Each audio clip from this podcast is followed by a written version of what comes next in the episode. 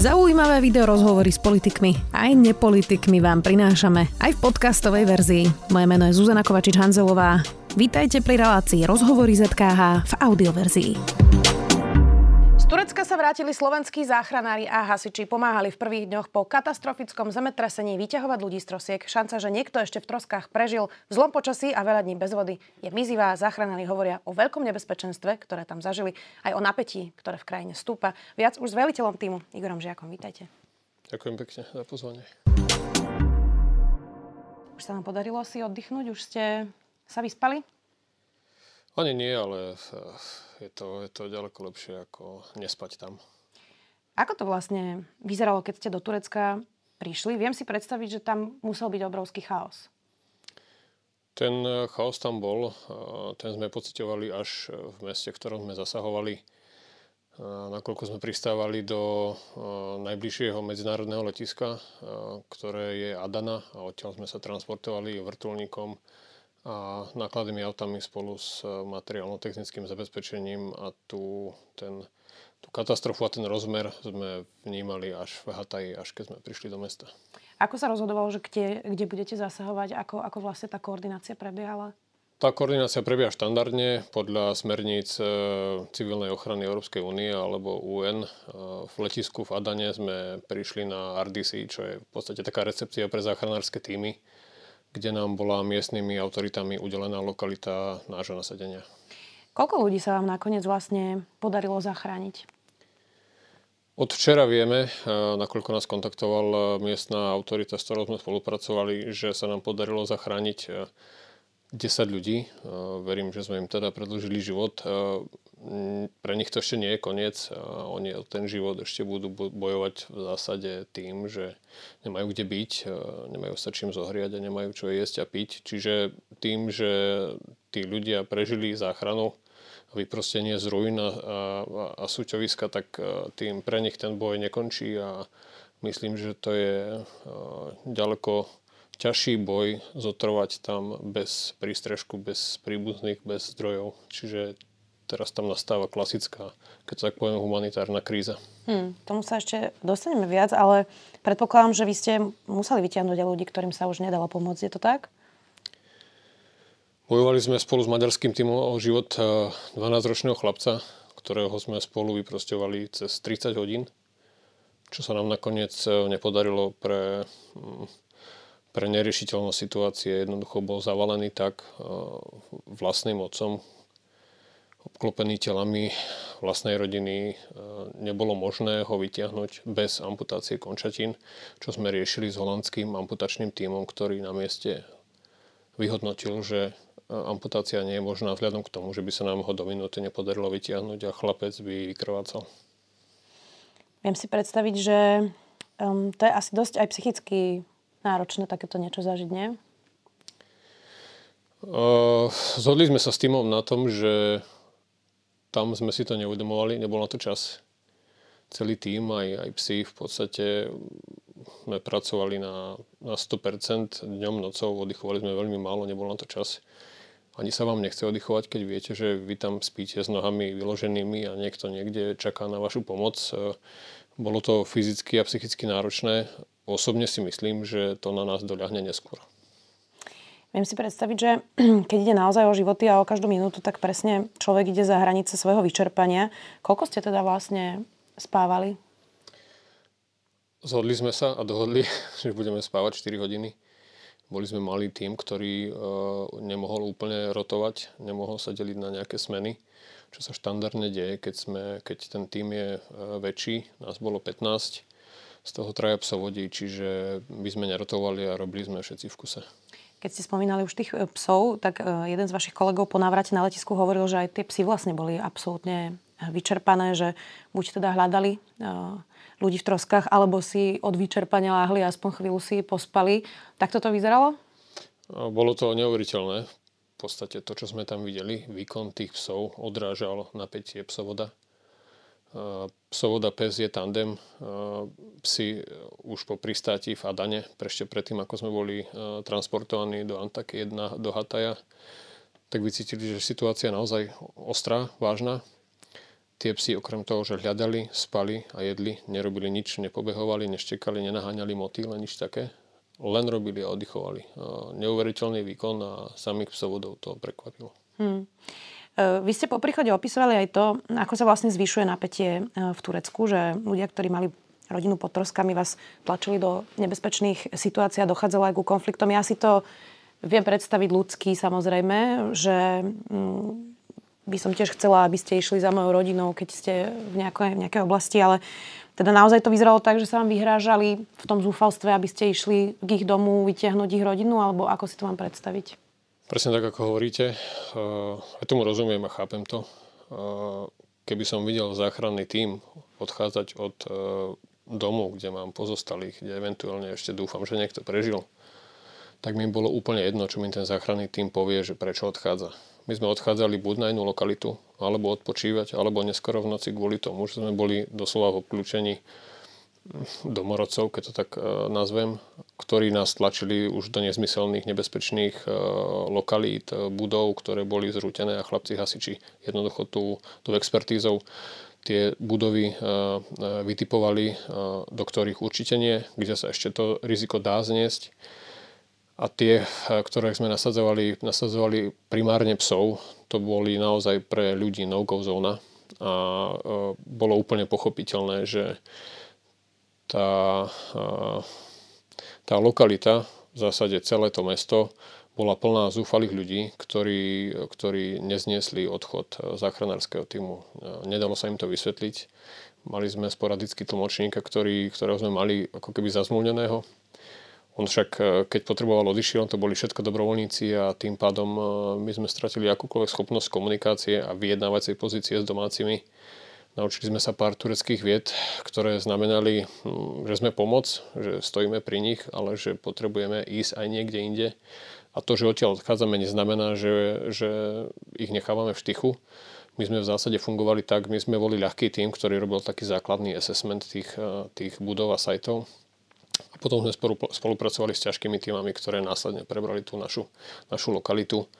A e, bolo ťažké vysvetliť domácim, že e, odchádzame. Ak sa náhodou nestalo, že sme my odchádzali a hneď prichádzal ten následný krok, tak to bolo veľmi ťažké a dochádzalo tam k fyzickým kontaktom. Vo štvrtok už došlo k strelbe do vzduchu a to sme vyhodnotili ako absolútne nepriateľné podmienky pre prácu a bol to jeden z dôvodov, prečo sme sa stiahli. Strážila vás armáda, alebo toto neprichádzalo do úvahy? Nie, nie, armáda nás, armáda nás nestrážila. Armáda bola prítomná v uliciach od štvrtku po obedia, ako masívne prítomná, to treba povedať, ale od pondelka v zásade sme tam boli na vlastnú pes, bez akejkoľvek lokálnej autority. V zásade bez vybudovaného takého klasického príručkového zázemia z e, Európskej únie, ale respektíve z United Nations. Čiže boli sme tam naozaj na vlastnú pesť, riešili sme vlastný transport, vlastné, vlastné tlmočenie, na vlastnú pes sme vyhľadávali miesto pre, naš, pre našu bázu. Jedenkrát sme sa aj stiahovali kvôli bezpečnostnej situácii, čiže toto bolo úplne na nás. Ehm, mali sme tam, mali sme tam ehm, sporadicky kontakty s mladými dobrovoľníkmi alebo s lokálmi, ktorí to prežili. A jeden taký, vlastne jedna taká dievčina nám robila tlmočníčku a jej otec nás vozil kedykoľvek bolo treba na malom nákladiaku. Bez toho si to neviem predstaviť, nakoľko sme boli tým, ktorý nemal vlastný transport. Hmm. Videli ste už niekedy takú skazu? Nie, ja dúfam, že neuvidím už.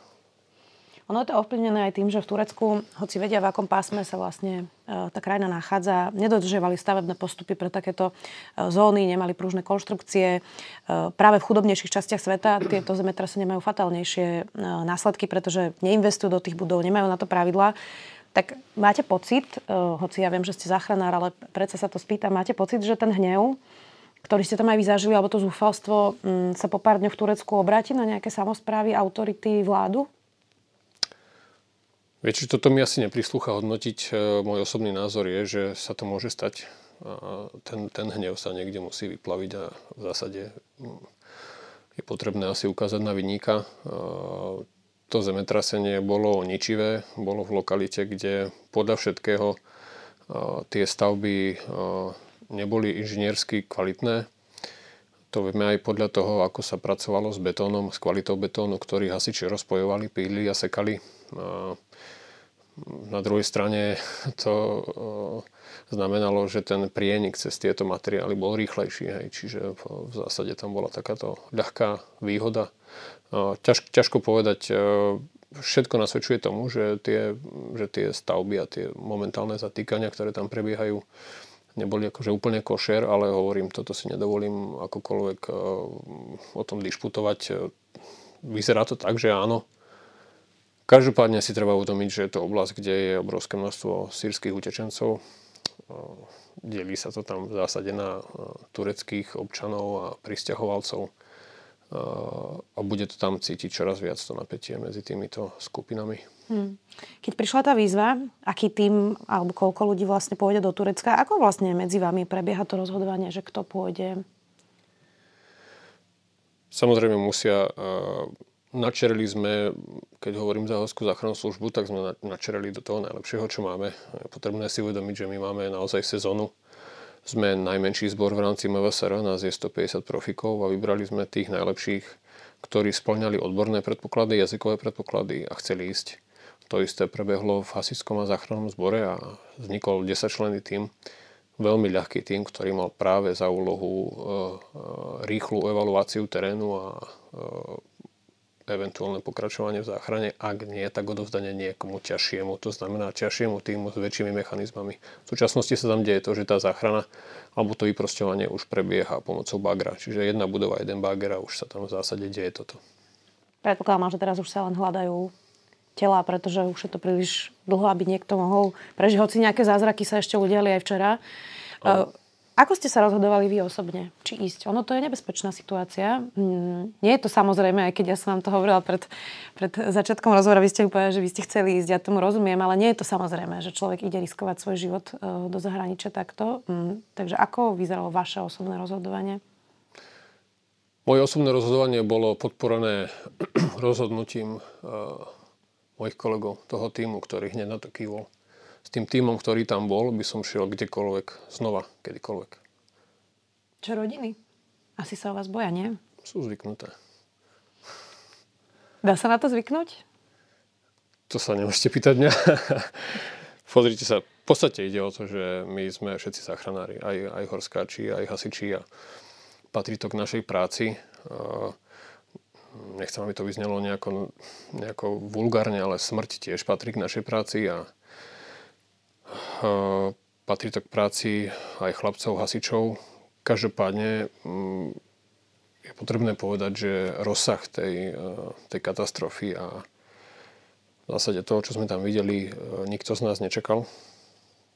Keď niekde spadne mesto alebo malá dedina v Alpách, na čo sme v zásade zvyknutí a cvičení, tak sa to dá predpokladať. Vy v hlave viete asi, aké obrázky uvidíte. Asi viete, aké zvuky budete počuť čo budete cítiť nosom.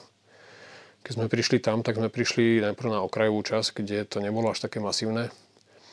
No v noci už práve v ten deň, keď sme začali zasahovať e, fantaky, tak sme, tak sme prišli do epicentra, epicentra, do centra mesta a to bolo masívne. Tam nie je budova, ktorá by sa dala znova použiť. Ak nie je kompletne zrútená, tak je poškodená a musí ísť dolu. Idete od budovy k budove, kde už v súčasnosti na ulici cítiť rozklad ľudských tiel, čo bolo v podstate prvé 2-3 dní len v tých pivničných priestoroch alebo tých priestoroch, kde sa podarilo tým ľuďom ukryť.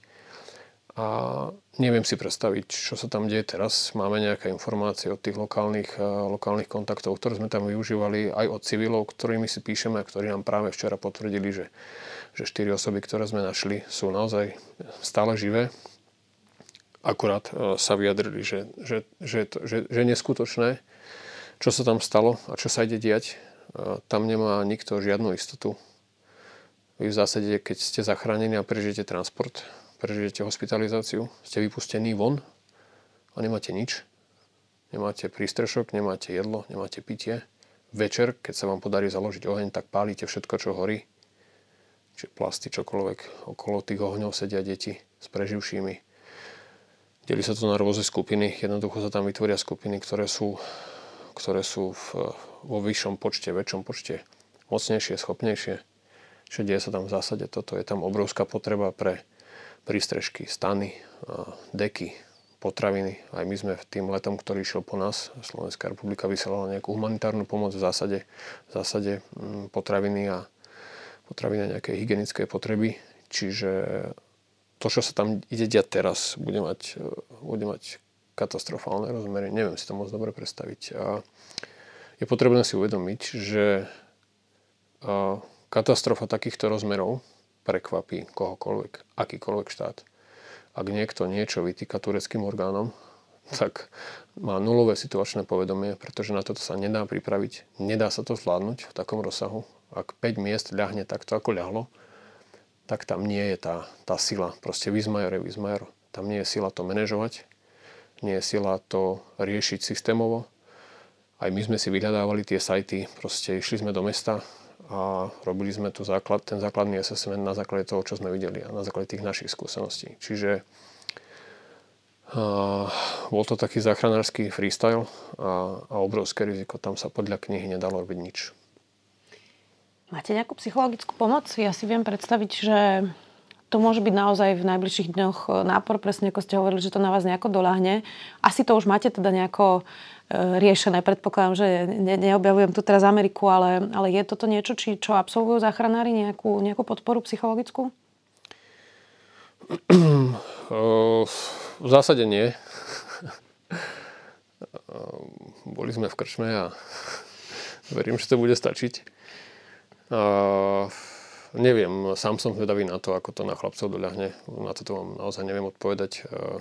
Samozrejme, mali sme pri lete naspäť sme mali psychickú podporu v osobe pána Petrulu, ktorý, ktorý je kňaz, jeden z najvyšších v ministerstve vnútra. Je to, je to človek, ktorý, ktorý nám v tom lietadle povedal, povedal pár slov. V tomto prípade viera s tým nemá nič spoločné Dali sme si do jedného a povedal nám, čo asi môžeme očakávať. Na rovinu najprv sme sa čudovali, že prečo taký človek letí. A potom sme to nesmierne ocenili. Ja mu týmto aj ďakujem. Ešte sme mu to nepovedali osobne, ale určite sa tak stane. A ste si poplakali? Hej, poplakali. Neviem si to ani predstaviť. Um, čo bolo pre vás... Uh teraz to znie to hlúpo táto otázka vlastne, ale že čo bolo najťažšie na tomto, teraz myslím práve s tými vašimi skúsenostiami, že hoci sa nedá pripraviť na tú katastrofu, rozumiem tomu aspektu, o ktorom ste rozprávali, ale teraz pracovne. Uh, viem si predstaviť, že uh, keď máte na starosti ten tým, tak sa bojíte aj o bezpečnosť svojich ľudí. Toto, tá zodpovednosť ležela na vás. To bolo ťažké? Hm, presne ako ste povedali, to bolo najťažšie. A uvedomil som si to, keď sme pristali v Bratislave Nakoľko ešte keď sme z Adany odlietali, tak sme videli v, práve v médiách video, ako bol turecký, celý jeden turecký tým zasypaný. Bolo to v rovnakej situácii, v ktorej sme boli stokrát počas toho dovolenkového pobytu tureckého. Čiže toto som si uvedomil až potom. A počas, počas pôsobenia v Turecku som si každú minútu uvedomoval, že to nie je len moje bezpečie, ale je to, je to bezpečie a pracovné podmienky, ktoré bolo treba vytvoriť, aby sme tam niečo robili pre celý tým. Všetci tí chlapci tu majú nejaké záväzky a, pre mňa je najväčším úspechom misie to, že sme sa vrátili všetci, nakoľko tá situácia sa tam naozaj menila pol hodiny na pol hodinu, keď sme mali pripravený nejaký plán, ten bol do pol hodiny absolútne zmetený zo stola. Čiže tá obrovská miera improvizácie a prispôsobovania sa novým skutočnosťam, to je to, čo mňa osobne vyčerpalo najviac a e, keď len tak to si zoberiem naspäť, tak v podstate, keď sme hľadali prvý, prvú tú bázu, prvý ten kemp, chlapci boli z letiska z Adany prepravení do Hataja pomocou vrtulníka. To bolo tiež totálne na hrane. E, vrtulník, ktorú, ktorý v Black Hawk Sikorsky, ktorý má nejakú nosnosť, nejakú letovú obálku, Turci naplnili našimi 15 ľuďmi, plus ešte dvaja Rumúni, ktorí sa s nami zviezli. totálne let na hrane, podľa toho, čo hovorili chalani, hodina, hodina, kedy zostali o 10 rokov a to ešte nevedeli, kam letia. Chlapci pristali v Hataji a ja s mojim zástupcom sme z Adana do Hataja cestovali dvomi nákladnými vozidlami, ktoré prepravovali náš materiál. A my sme sa v podstate potrebovali niekde stretnúť. Nefungovalo tam nič. My sme fungovali na slovenských dátach, na SMS-kách. Mali sme nejaké, mali sme nejaké share, share pointy alebo uh, tie points of interest uh, v rámci nejakého zgrupenia na žandárskej stanici, ktorá bola na periférii miesta, kde oni boli vysadení vrtulníkom a tam sme vycestovali autami meškali sme. Čiže ten prvý deň, kedy sme v podstate po stretnutí nevedeli, kde budeme večer spať, nakoľko tie autority nefungovali, dohadovali sme sa s talianskými kolegami, kde by sme to postavili. Nakoniec sme sa dohodli, že teda tá báza by bola pri futbalovom štádiu na parkovisku čo sme sa s Talianmi dohodli. Dohodli sme sa v, s Angličanmi, že to tam bude, že tam spravíme a spravíme tam taký nejaký reception departure center pre tie ostatné týmy, čo v zásade robí ten tým, ktorý prichádza prvý na lokalitu. Na čo sme ale my neboli vybavení a boli sme radi, že sme teraz Talianmi, lebo oni mali ten väčší tým, tzv. Husar alebo Husar, čiže Heavy Husar Team Urban Search and Rescue Akurát, eh, keď sme ten kemp rozbili okolo toho štadióna, tak eh, miestne autority tam postavili, pretože to bola obrovská vybotenovaná plocha asfaltová, tam postavili refuge camp. A okolo no, počas noci sme boli obstávaní eh, stovkami stanov s, s ľuďmi, ktorí nemali prístrežky a zobudili sme sa v noci na to, že nám prechádzajú tí ľudia cez stany, cez materiál a hľadajú jedlo, hľadajú niečo, čím sa zohriali. Čiže túto noc sme prebdeli a ráno sme sa teda rozhodli, že jeden tým okamžite ide, ide teda vyhľadávať. Nahovorili sme tam jedného miestneho, ktorý nám požičal auto a zaplatili sme mu za naftu a vozil nás ten deň a druhá polovica partie mala za úlohu presťahovať Base of Operations niekde bližšie Európanom, čo som už vtedy vedel, že je blízko lokality Expo Hataj No a vtedy som e, ako chlapci ráno vyražali teda pátrať. Tí ostatní čakali na to, či ja nezoženiem nejaký, nejaké autotransport, tak som e, behal doslova po meste a zaňal som nákladné vozidlo, ktoré by nás, e, ktoré by nás odviezlo. A vtedy som mal šťastie na, na človeka menom Hazim a jeho dceru, ktorá nám teda po zbytok pobytu robila prekladateľku. A on nám tý, s tým autom bol k dispozícii celý čas. Čiže ak by som ich niekedy stretol, tak by som im chcel poďakovať. Mám samozrejme kontakt na na tú babu, ktorá nám pomohla. Neviem si to bez nich predstaviť. My by sme sa jednoducho nevedeli s tým materiálom, ktorý má 1,5 tony pohybovať. My by sme niekde proste chodili pešo a celý ten čas by sme tam doslova presrali chôdzov. Ako to vyzerá v takýchto podmienkach, ako popisujete v tom týme? E, čo povie veliteľ, to platí? Lebo viem si predstaviť, že to je stresujúce, že tam môže dochádzať aj k nejakým skratom, hádkam, to je jedno. Uh, takže je to tak, že veliteľ povie a nediskutuje sa a potom si to môžete večer vysvetliť? Na toto nebol čas. Velili sme príkladom. Čiže na, na, hádky, na hádky, alebo to, to, na, na to fakt nebol čas. To, keď máte časovú ažuritu, tak sa dá hádať. Hej.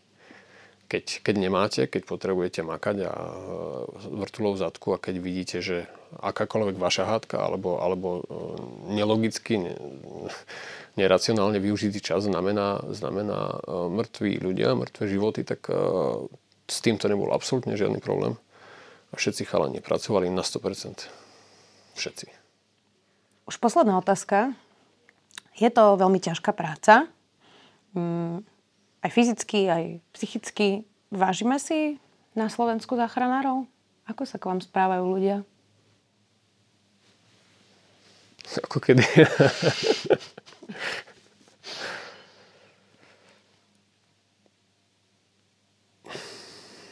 Neviem, neviem na to odpovedať. Viem, ale neviem.